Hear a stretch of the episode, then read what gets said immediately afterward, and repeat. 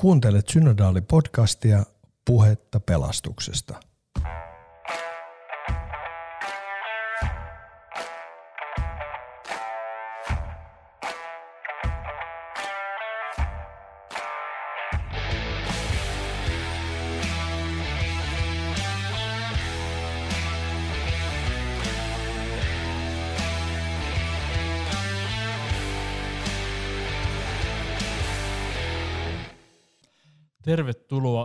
Tervetuloa Synodaali-podcastin pariin. Täällä tänään puhumassa tällä kertaa notaari Antti Luoma Helsingin hippakunnan tuomiokapitulista ja meillä on tänään tässä podcastissa haastateltavana Velimatti Kärkkäinen, professori, systemaattisen teologian professori Yhdysvalloista, supi suomalainen nimi, mutta yliopistoon Kaliforniassa Fullerin teologisen seminaarin Pasadenassa Yhdysvalloissa ja, ja tuota, aiheena podcastissamme tänään pelastus ekumeenisessa teologiassa.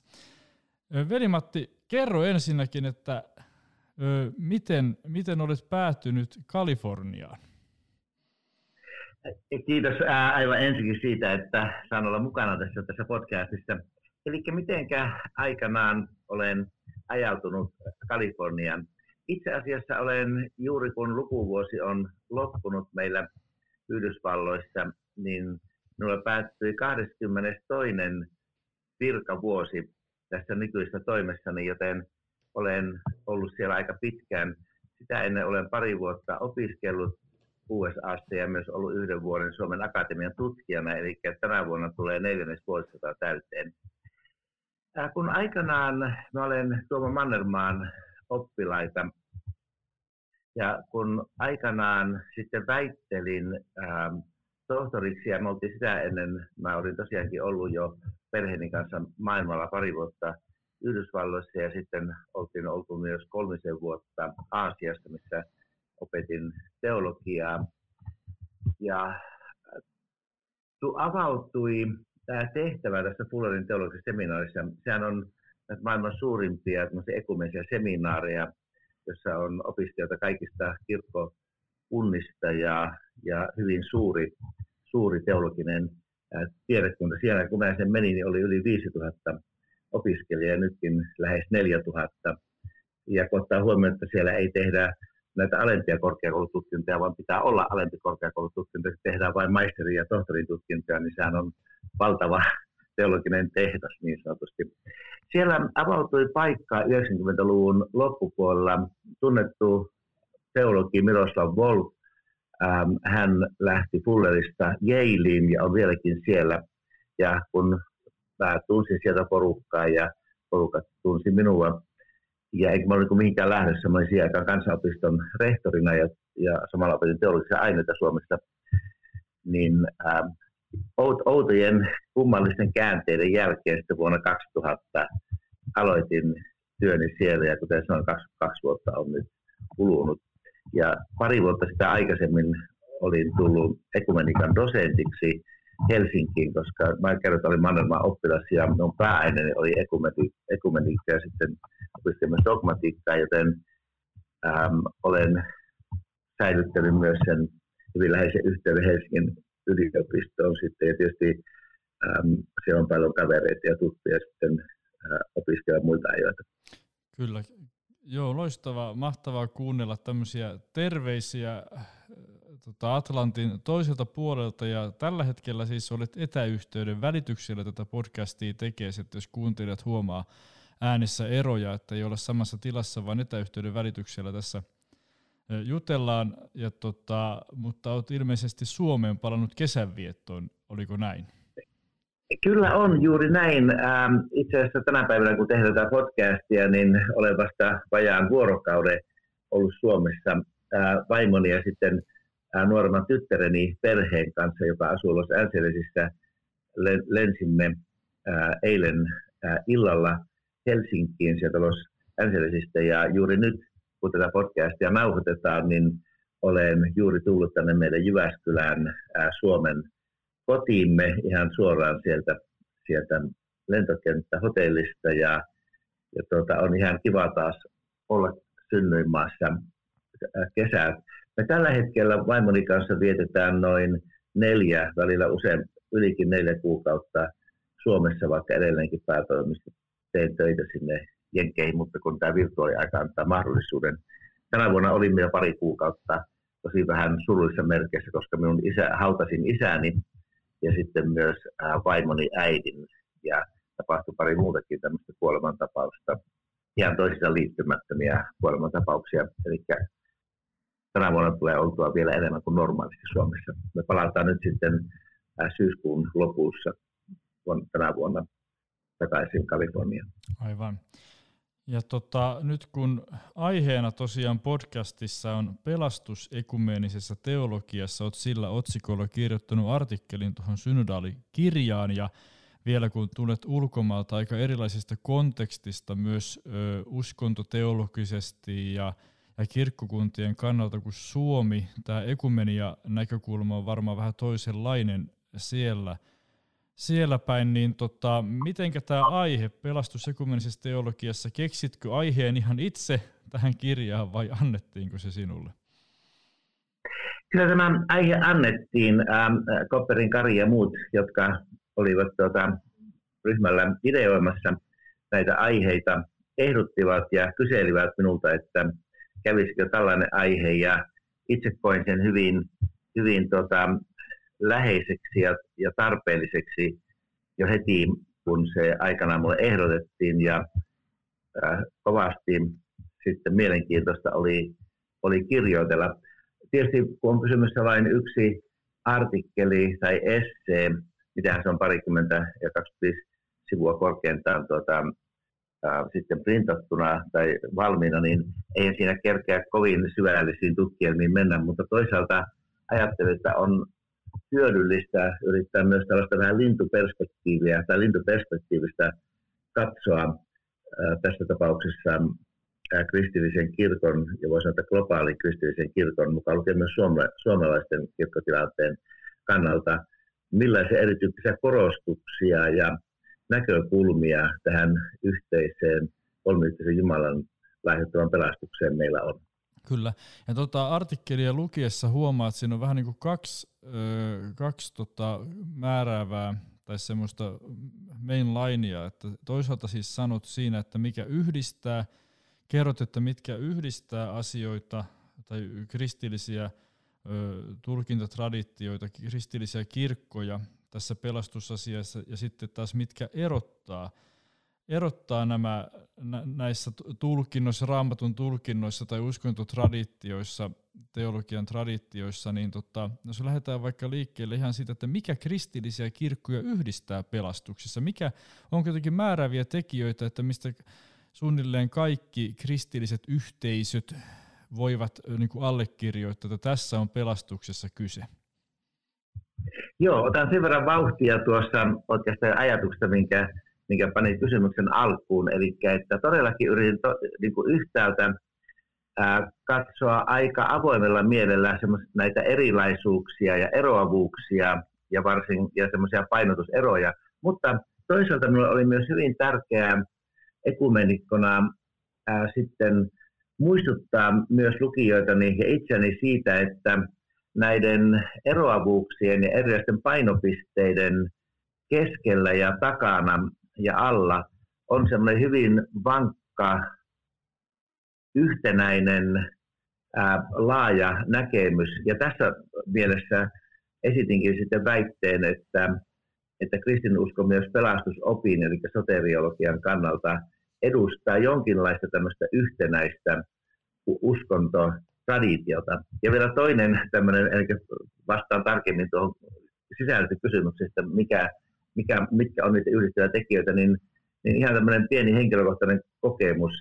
Ähm, tässä muutama päivä sitten tulin, äh, juuri ennen kuin tulimme Suomeen, niin, niin pari-kolme päivää sitä ennen, niin tota, tulin äh, kotiin siellä USAssa Washington DCstä, eli meidän pääkaupungistamme, missä meillä oli vuosittainen Building Bridges International Muslim Christian Dialogue, missä meitä on noin 520 muslimioppinutta ja 520 kristittyä teologiaa. Tämä on alun pitäen Canterbury arkkipiispan aikaan sama projekti, mutta nykyisin sitä tämä katolinen Georgetown yliopisto isännöi. Ja meidän aiheena me sattuu olemaan tänä vuonna armo ja pelastus uskontotraditioissamme. Ja kun me oli siellä myös yksi pääesitelmä, niin siihen taas niin kuin käytin aikaa, yritin hahmotella niin suhteessa islamiin, minkä tyyppisiä eroavaisuuksia kristien kirkon välillä kesken on, ja sitten mikä viitata siitä, mitä mahdollisesti islamin ja kristiuskon välillä on. Ja taas huomasin sen, että kyllä todellakin ähm, kaikki ne yhtäläisyyksineen abrahamilaisen uskontojen kanssa, kuin muiden, niin kristillinen käsitys pelastuksesta on, on siinä määrin omintakeinen, että vaikka meillä on eri painotuseroja, niin, niin tuota, se jollain tavalla leimautuu omalaatuiseksi. Ja voisin sanoa tällä tavalla, ja yritin sitä lyhyesti artikkelissakin kuvata, että vaikka kaikissa uskonnon on jonkinlainen tämmöinen pelastuksen tai vapautuksen tai tämmöinen englanninkielistä sana release, vaikka nyt ää, suurista Aasiasta uskonnosta, innoista buddhalaisuudesta. Eli että on tämmöinen jonkinlainen loppuselvityksen ää, visio. Niin kristillisen tradition omaleimaisuus on se, että se alusta loppuun riippuu siitä, mitä kolmiyhteinen Jumala on tehnyt maailman ja meidän pelastuksemme eteen. Ja erityisesti siinä tulee hyvin tärkeäksi laajasti ottaen tämä Kristuksen aikaan saama sovitustyö. Ja tässä on esimerkiksi, jos ajatellaan abrahamilaisia uskontoja, niin kristinuskon ja juutalaisuuden valtavan suuri ero, koska vaikka juutalaisuutta ja kristinuskoa yhdistää monet asiat, niin juutalaisuus ajatus siitä, että, että tuota, joku toinen voi pelastaa, paitsi Jahve sillä tavalla, siinä perusteella vain, että kun pitää kiinni laista, eli toorasta. Tai islamilaisuudessa, jossa kyllä Jumala on armollinen, mutta eihän Jumala voi ketään pelastaa. Se on, ihmisen pitää itse, niin kuin, mikä se olisi hyvä tämä submit, äh, siis niin kuin, äh, luovuttaa se elää vain kokonaan niin kuin antautuneena ähm, Allahille. Eli siis juuri ajatus siitä, että se on alusta loppuun saakka kolmiyhteisen Jumalan työ, vaikkakin Jumala kutsuu meidät pelastukseen, eihän kristiuskoska Jumala yleisen käsityksen mukaan ketään väkisin pelasta. Mm. Ihmisen pitää antaa pelastuttaa itsensä. Niin kyllä. Mutta, että, mutta, mutta se, on, niin se on korkeammassa kädessä. Joo. Muitakin eri, mutta tämä on se semmoinen niin suuri suuri tämmöinen niin kuin leimaa antava ero. Aivan.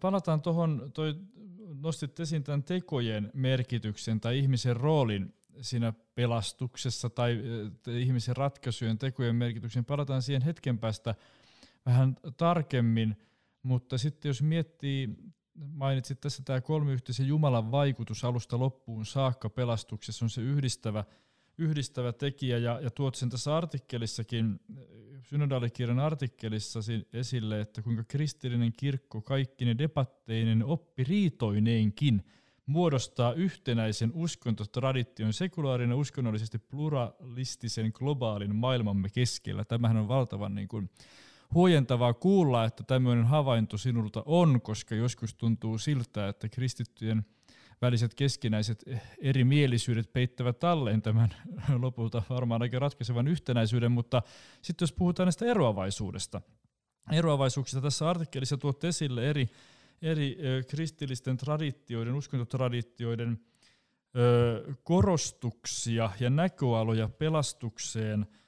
Puhut ortodoksikirkkojen kohdalla, tai ortodoksikirkkojen kohdalla niin jumalallistumisesta, ja sitten tietysti tämä vanhurskauttamisoppi, klassinen vanhurskauttamisoppi, siis roomalaiskatolisessa kirkossa puhutaan tästä niin sanotusta trentolaisesta käsityksestä, ja, ja sitten tota, on, on pyhityksestä ja y, tota, tota no niin, tämmöistä niin kuin yhdistymistä Kristuksen opetuslapseudesta näissä eri, eri esittelyissä, niin miten sä itse haluaisit lyhyesti kertoa, että ensinnäkin kuinka merkittäviä nämä erot eri ö, kristillisten traditioiden kirkkokuntien välillä on, ja, ja minkälaisia päälinjoja haluaisit kertoa, että mitä, voiko luoda tällaisia päälinjoja, että mitä pelastuskäsityksiä sitten on ero, ero, eroavaisuuksina? Kyllä, tuo on erinomaisen hyvä kysymys ja, ja tuo, toistan sen verran että koska olen ekumenikko-koulutukseltani ja myöskin hyvin ahkerasti touhunut sillä alalla, niin, niin ammatikseni tiedän, että on olemassa hyvin paljon eroja. Yksi tapa, ei ainut, mutta yksi tapa, joka minua auttaa hahmottaa hyvin suuressa mittakaavassa näitä eroja, on, on todellakin tämä jako ää, idän kristillisyyden, eli alun perin kreikankielisestä kristikunnasta nouseva idän kristillisyys, jota eri ortodoksikirkot edustaa, ja sitten tämä alun perin latinankielisestä kristillisyydestä nouseva ää, läntinen kristillisyys. Eli näiden kesken on hyvin suuri tämmöinen ohjelmallinen ero siinä mielessä, että se ei kosketa pelkästään tätä kysymystä, miten pelastus vastaanotetaan, eli jumalallistuminen tai usko vanhuskaus, vaan se koskee myös kysymystä siitä, mikä ihmisessä on vikana, että hän tarvitsee pelastusta. Eli jos puhutaan teollisen kielen, niin tuota synti ja lankeemus. Siinä on hyvin radikaali ero idän ja lännen kristillisyyden välillä. Ja siitä juontuu myös hyvin merkittävä ero tahdon vapauden tai sen puutteen välillä, idän ja lännen välillä. Ja siksi myös on hyvin merkittäviä korostuseroja siinä, että miten Kristuksen sovitustyö ymmärretään. Jos ajatellaan klassisia sovitusteorioita, jos ajattelee Ireneusta, joka tietysti oli läntinen, mutta Ireneus ja sitten nuo idän isät, niin nehän tällaista tämmöistä niin kuin rekapitulaatio ja, ja semmoisella niin kuin, ähm, semmoisen näkö, näkökulman, joka enemmän keskittyy tähän inkarnaatioon ja Kristuksen ää, ei pelkästään kuoleman, vaan myös ylösnousemuksen merkitykseen ja pyhän hengen rooliin, kun taas läntinen kristillisyys aika pian sitten apelaantia lukuun ottamatta, niin alkoi tämmöistä niin kuin, näitä hyvitys, hyvitysteorioita ja sitten tietysti keskiajan loppupuolelle ja ja tuota, sen jälkeen, eli reformaation aikana tämä tämmöinen, niin englanniksi kutsutaan penal substitution, joka pelaa tämmöisen syyllisyys- ja, ja tuomiokäsitteillä. Ja sitten tietysti, että kun idässä korostetaan hyvin voimakkaasti, että ihmisellä on tahdonvapaus ää, myöskin lankemuksen jälkeen, ja taas lännessä, vaikka onkin eroja läntisten välillä, ja voi niin kohta viitata, niin ollaan paljon pessimistisempia sen suhteen. Eli että tämä on semmoinen kokonaispaketti, ja tietysti jos ajattelee dogmatiikkaa ja systemaattista teologiaa yleensä, niin mehän ei voida keinotekoisesti eristää jotakin tiettyä yksittäistä oppia, siis pelastusoppia. Se on yhteys siihen, mitä me uskotaan Jumalasta, mitä uskotaan kristologiasta, mitä uskotaan ihmisestä, mitä uskotaan ilmoitusopista. Ja eli tämä on se suuri ero idän ja lännen välillä, ja sitä mä olen yrittänyt tuossa valaista.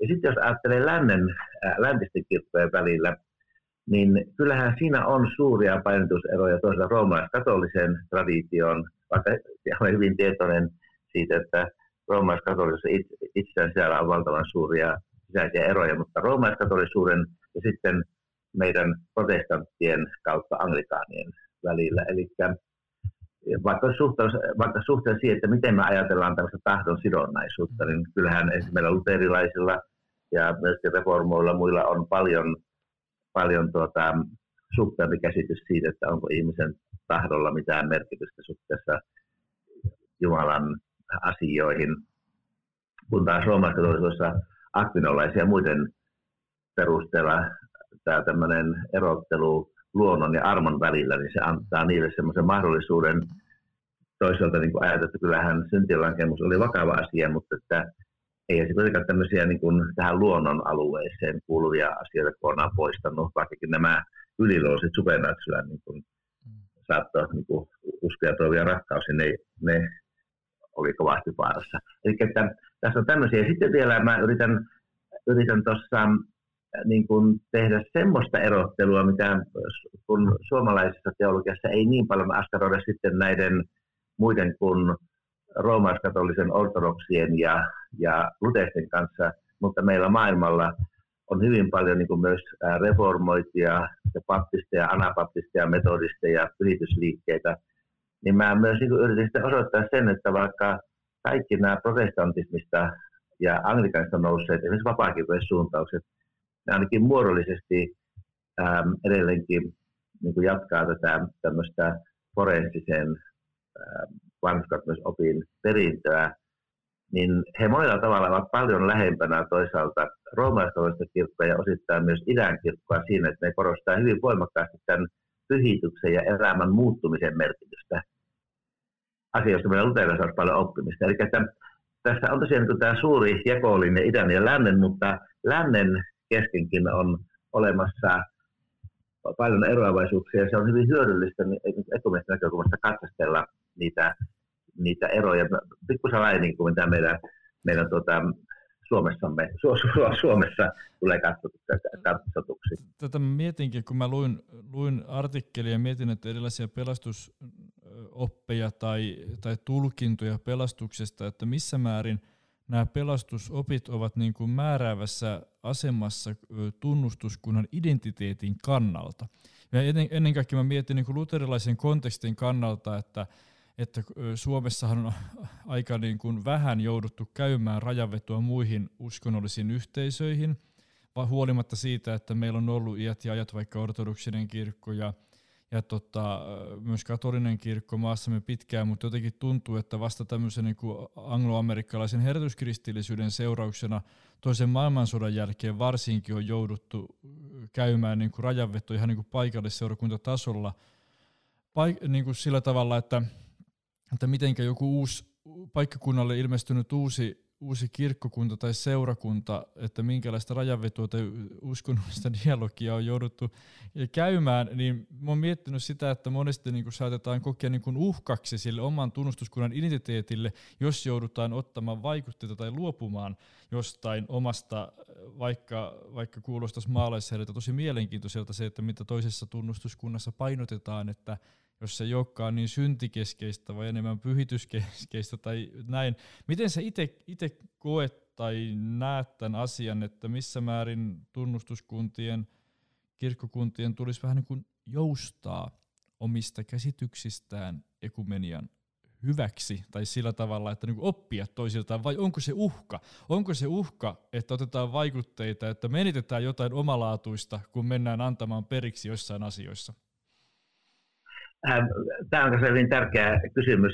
Ehkä jo arvannetkin vastauksen, että minähän kannatan kovasti tällaista toisilta oppimista ja oman tradition tämmöistä rakentavaa kriittistä tarkastelua siinä valossa, mitä voisi oppia toisilta. Kyllähän tämä meidän äh, suomalainen tilanteemme edelleenkin maailmanlaista ajatellen, ja myös jos ajattelee luterilaista kirkkoperhettä, niin paria kolmea lukuun ottamatta, poikkeusta lukuun ottamatta, niin, niin tämähän on kummallinen siinä mielessä, että tämmöisessä uskonnollisesti moniarvoisessa ja sekulaarissa maailmassa, missä eletään, niin vielä voidaan puhua luterilaisesta Suomesta. Hyvin tiedän ää, tilastoluvut ja muut, ää, jotka ovat niin kuin, vähän sitä alkaneet murentaa, mutta että jos ajattelee vaikka siihen, sanotaan tästä sukupolvi pari taaksepäin, niin Suomihan oli tämmöinen kummajääne, jossa niin ajateltiin, jopa teologitkään, akateemiset teologitkaan eivät aina ole tarpeeksi kriittisiä. Ajateltiin sillä tavalla, että tämmöinen niin normaali kristillinen tilanne on se, että tuota, ihmiset ovat luterilaisia ja sitten ovat myös ää, valkoihoisia.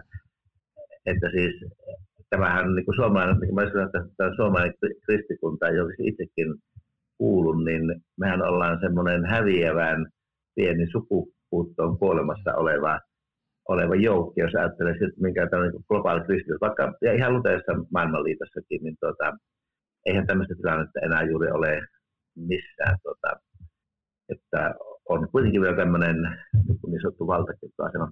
Ja se on johtanut niin kuin siihen, että vaikka toisaalta, että toisaalta hyvä se, että globaali luterilaisuus ja suomalaisten mukana ovat olleet hyvin aktiivisia ekumenisessa liikkeessä ihan kirkon maailmanosta alkaen. Mutta toisaalta niin tämmöisellä käytännön tasolla sekä papiston keskuudessa että myös ähm, tavallisten rivijäsenten keskuudessa, niin, niin ihan viime vuosikymmeniin asti on ollut näitä selkeät puolustuslinjat. Äh, suhteen tämmöisiä kysymyksiä vaikka, että mikä on kristillinen kaste tai mikä, miten armo vastaan otetaan, miten pyhä henki toimii ja niin edespäin, tai mikä on seurakunnan määritelmä, jos tällä tavalla voidaan puhua. Eiköhän se ole terve tilanne tämmöisessä moniarvoisessa ja moniuskonnollisessa maailmassa. kun itse olen kerroin, että neljäs elänyt USA, missä on aivan erilainen tilanne. Siellähän tietysti roomalaiskatolinen kirkko on suurin, selkeästi suurin kristillinen kirkko, mutta ei ole minkäänlaista valta-asemaa. Taas protestanteista ylivoimaisesti suurin on baptistit, joita on noin parisataa erilaista liikettä sisäisesti. Ja tota, kun itse asun Kaliforniassa, olen myös, ää, myös Amerikan luterilaisen kirkon pappi, niin kyllä siellä kun kertoo, että on luterilaisen kirkon pappi, vaikka teologian, teologian opiskelijakeskus, ja että siis mikä, mm-hmm. Totta kai tietää, mutta se puhumattakaan sitten ihan tavallisen kirkkokansan, tai tavallisen tämmöisen, niin kuin, jotka eivät ole itse luterilaisia eikä teologeja, niin aika moni kummajainen on se, että kun sanotaan luterilaisia. Jos sanotaan on reformoitu tai baptisti tai mm episkopaali tai roomalaiskatolinen, niin semmoista, ahaa, mutta että siis luterilaiset on niin kuin hyvin pieni, mm. pieni yhteisö ja, ja se niin kuin edesauttaa, samoin kuin teologian opiskelu ja opettaminen semmoisessa aidosti ekumenisessa ympäristössä, missä ei ole tämmöistä valtalinjaa. Mm.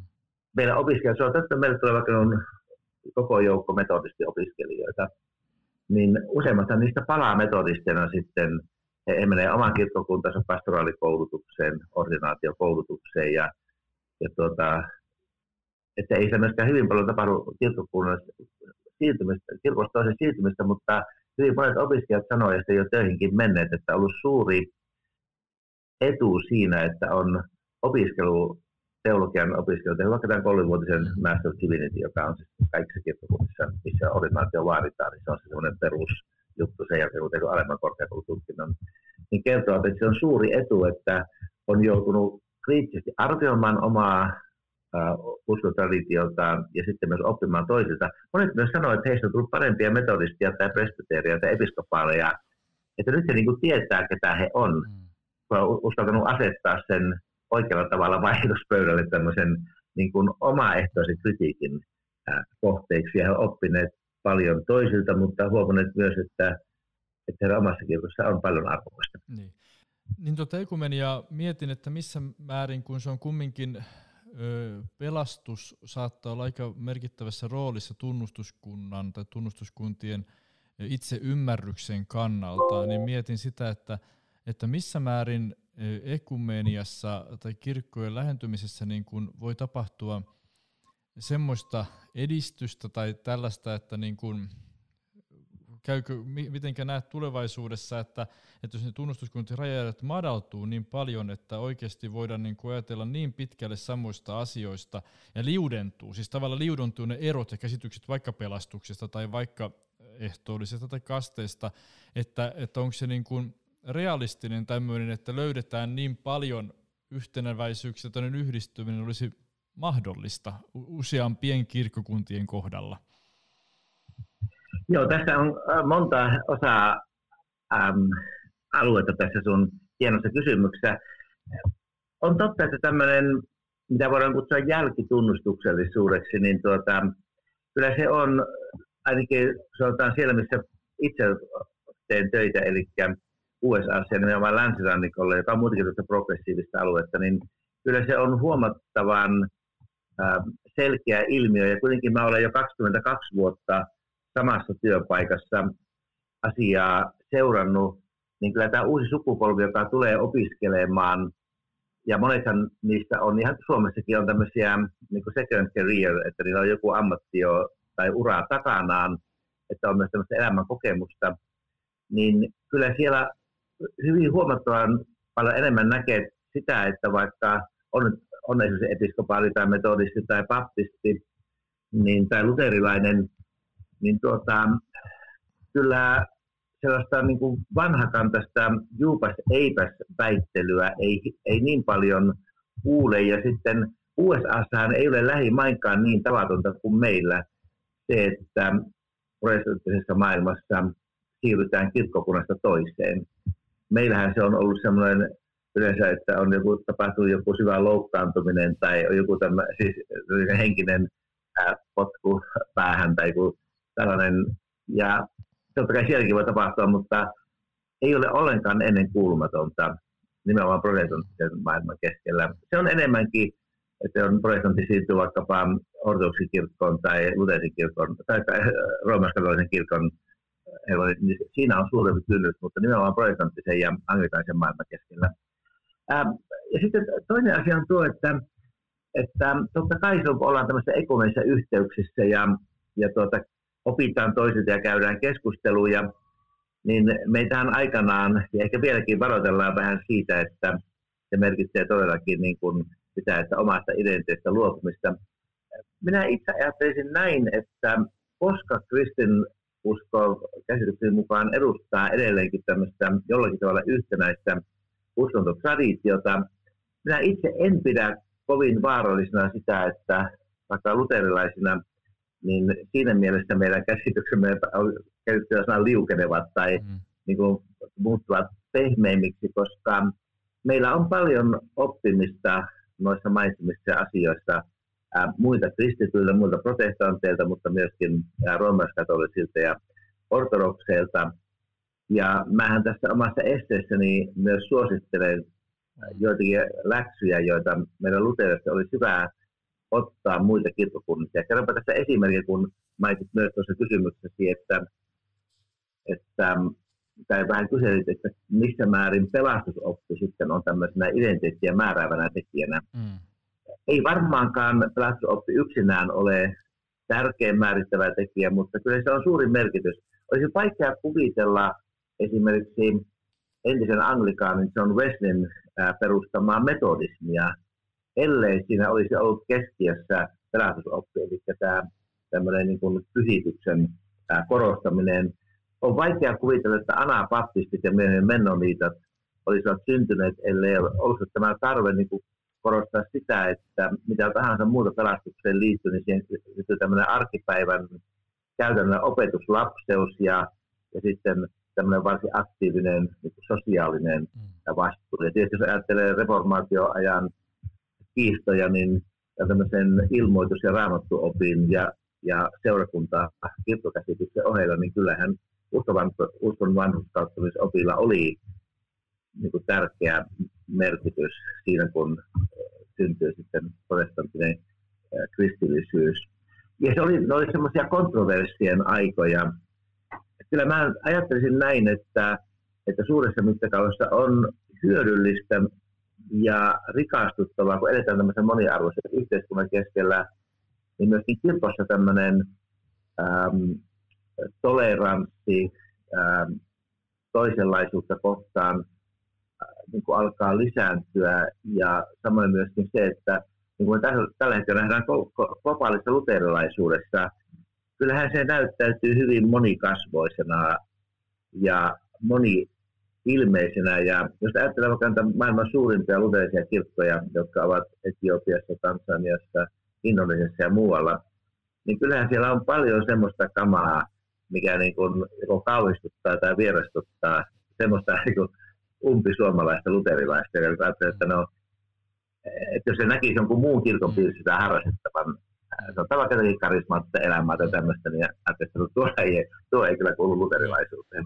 Ju, juuri näin, ja sitten tota no, niin, sitten toinen toinen sana, sanapari, että suomalainen kristillisyys. Sekin on hyvin problemaattinen varmaan ekumenen näkökulmasta, mutta katsotaan ehitäänkö siihen myöhemmin, mutta yksi, yksi tota, mikä pisti silmään tuonne lause, on, että tuota, tässä sun kirjoituksessa, että reformaation tunnetuimpien haarojen väite on esimerkiksi, että yhdellä tota, tunnetuimpien haarojen väite on esimerkiksi sen sijaan ollut, että yhdellä soteriologisella käsitteellä eli vanhurskauttamisella on keskeinen määräävä asema raamatullisessa kaanonissa. Kriittinen tutkimus on selvästi osoittanut sen, että väite on täysin vailla pohjaa.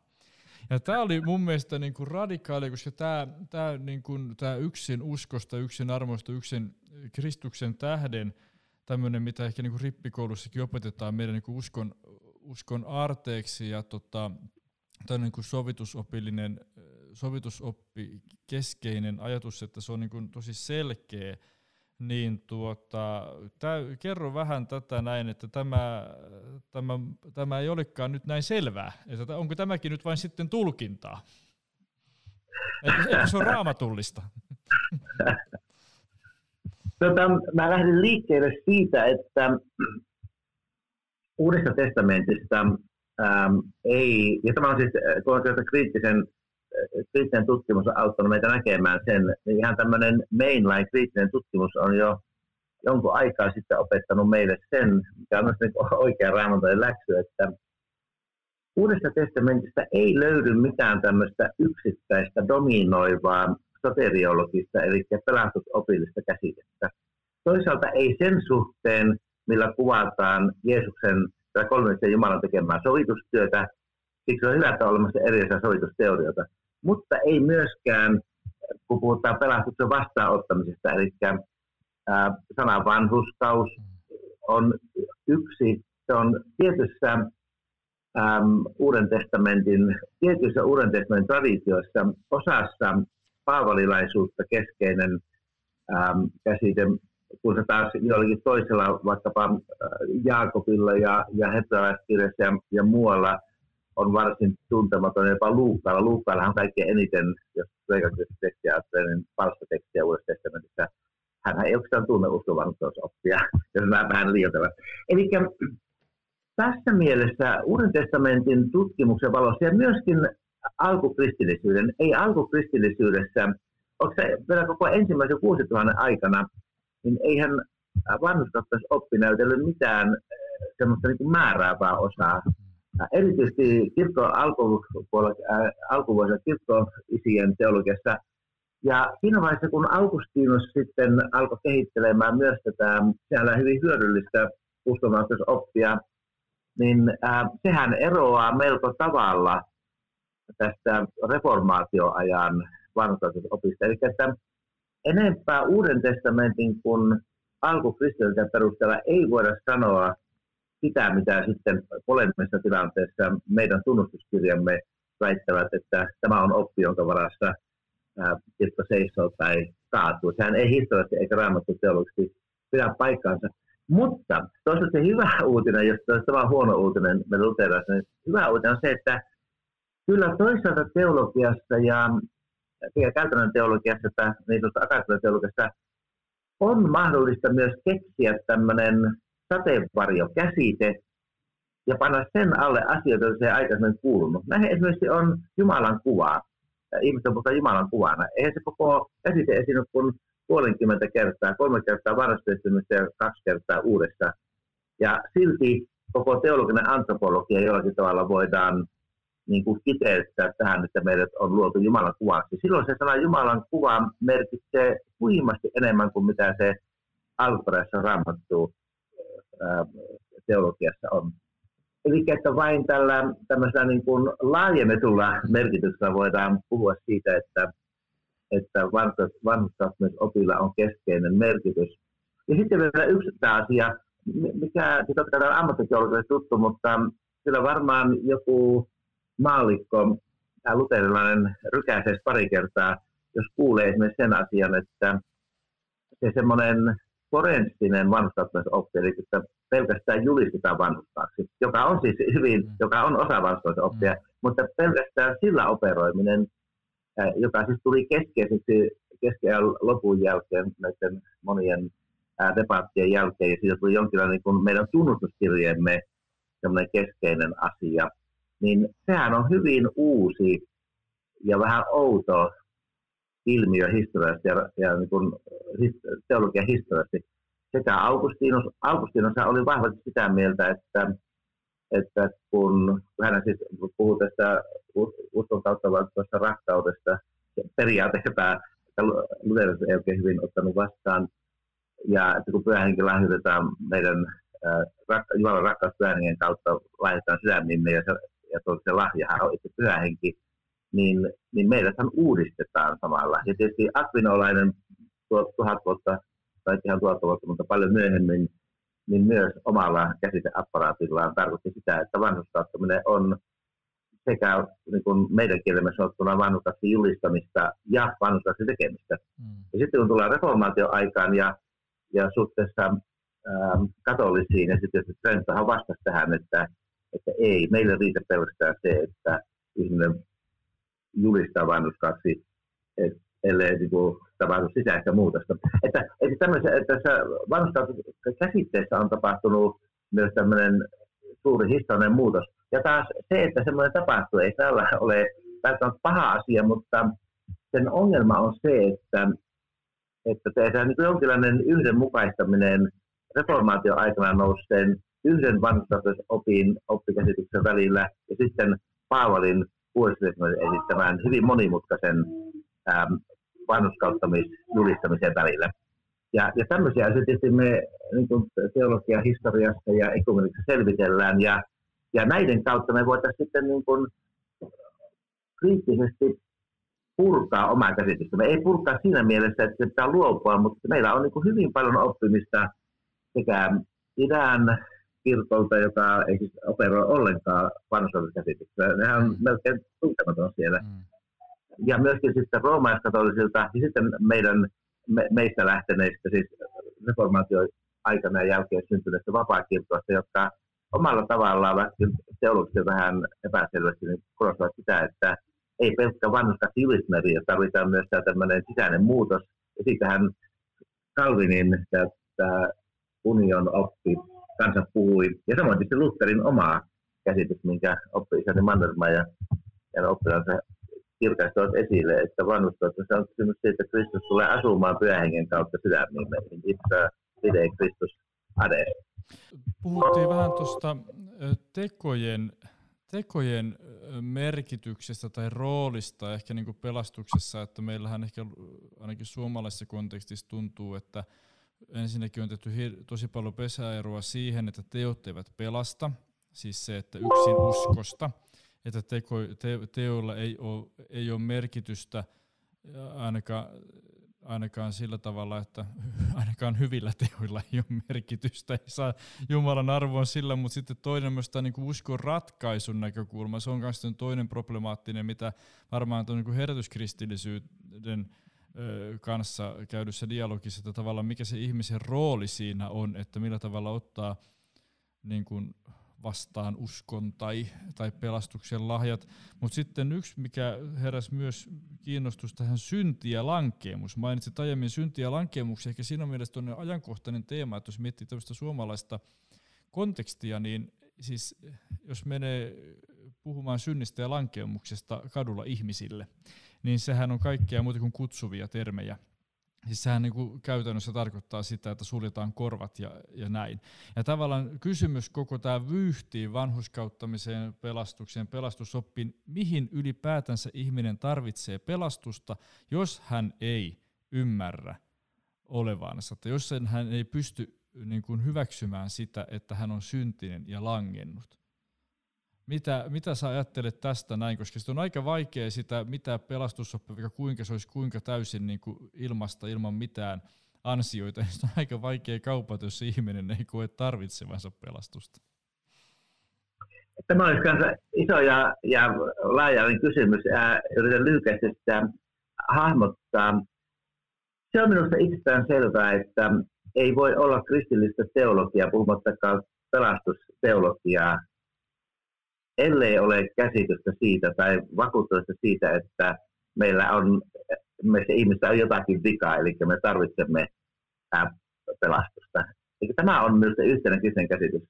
Mutta jos ajattelee sitä, että kuinka eri tavalla, tässä meillä olisi idän kirkolta oppimista ja sitten Ireneukselta, että et kuinka tämä synti- ja lankemuskysymys voidaan muotoilla myös sillä tavalla, että se ei ole välttämättä niin kuin toisaalta, siis to, toisaalta hyvin ongelmallinen tämä Augustinuksen muotoilu, ja sitten kun se semmoisenaan aika pitkälti tuli sekä toisaalta luterilaisuudessa että reformoissa kristillisyydessä julkaistua, ja se, se niin kuin tekee kokonaan ihmisen oman tämmöisen moraalisen vastuun ja vastuun Jumalan edessä. En puhu siis ymmärrä, että meillä on, on käsitys siitä, että suhteessa ihmisiin ja yhteiskuntaan meillä on vastuu, mutta että moraalisen vastuun suhteessa Jumalaan, että jos ihminen ei voi niin kuin millään tavalla, hän on kuin puupötkelä, eikä voi millään tavalla niin kuin, tota, vastaa Jumalan kutsuun, niin kyllä se on minusta hyvin ongelmallinen sekä raamatullisen tämmöisen rikkaiden näkökulmia, että sitten myöskin teologian ää, historian valossa. Ja sitten tietysti meidän täytyy myös se asia ottaa huomioon, että kun me edetään valistuksen tällä puolen ja, ja nykytieteen ja evoluutio näkökulman noustua esiin, niin kyllä meidän täytyy uudelleen sanoittaa tämä Genesis kolmuksen, Genesis kolmuksen tapainen, sehän on myytti, mutta tämmöinen niin kuin myytti, jolla on ilmoitusarvoa.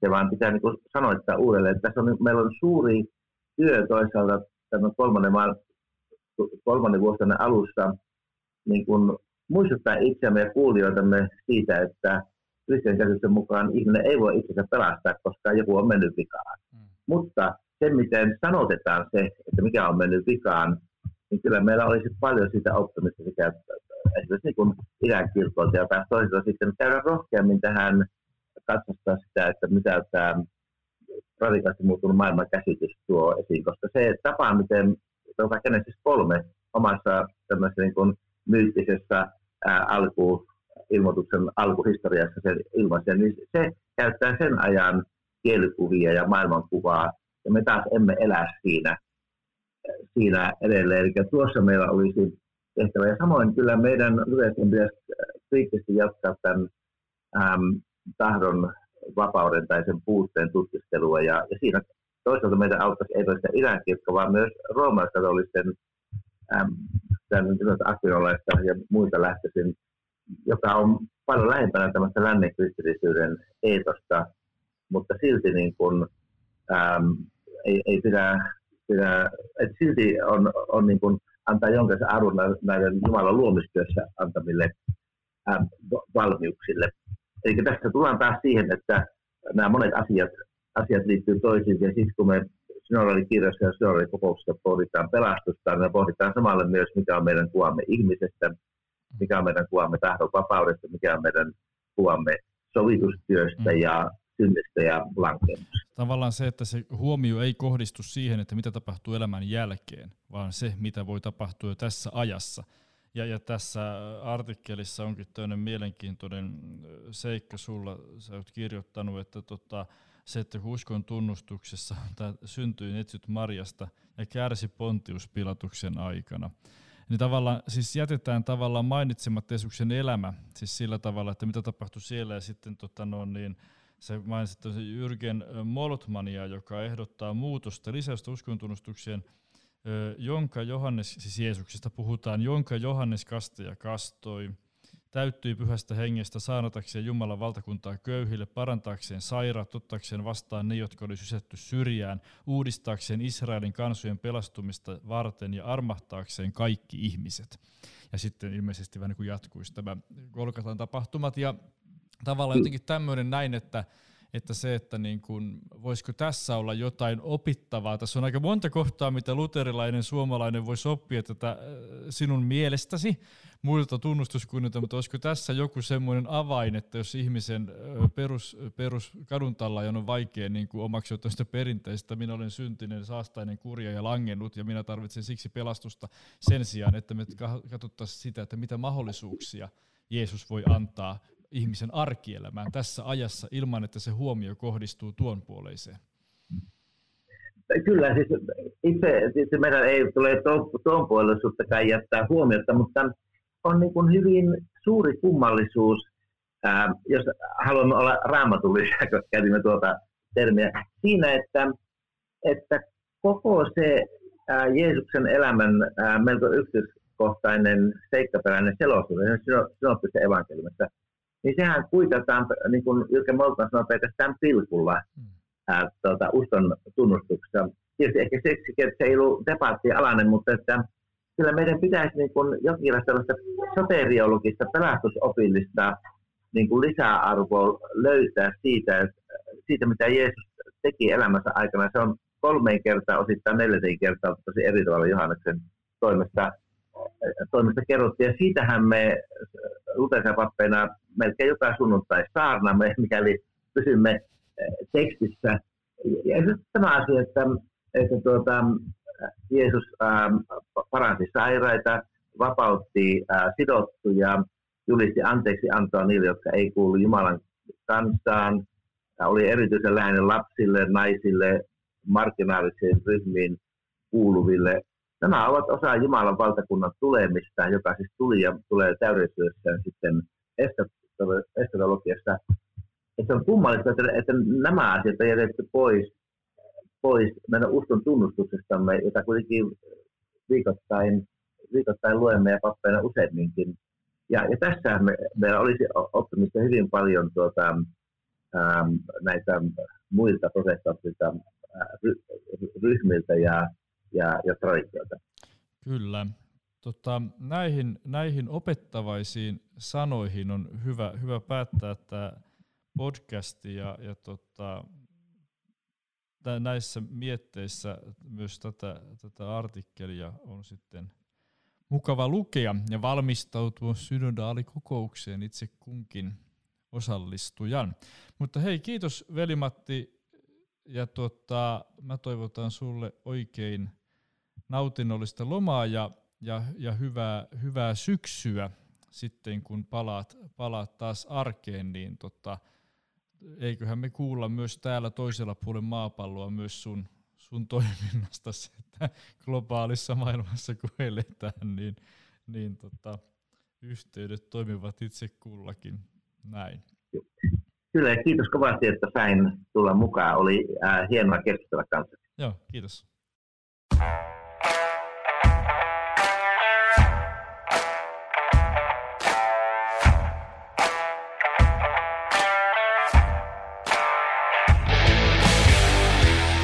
Tämän podcastin ovat tuottaneet Satu Huttunen ja Pietu Korpelainen. Lisää tietoa osoitteessa helsinginhiippakunta.fi kautta synodaalikokous.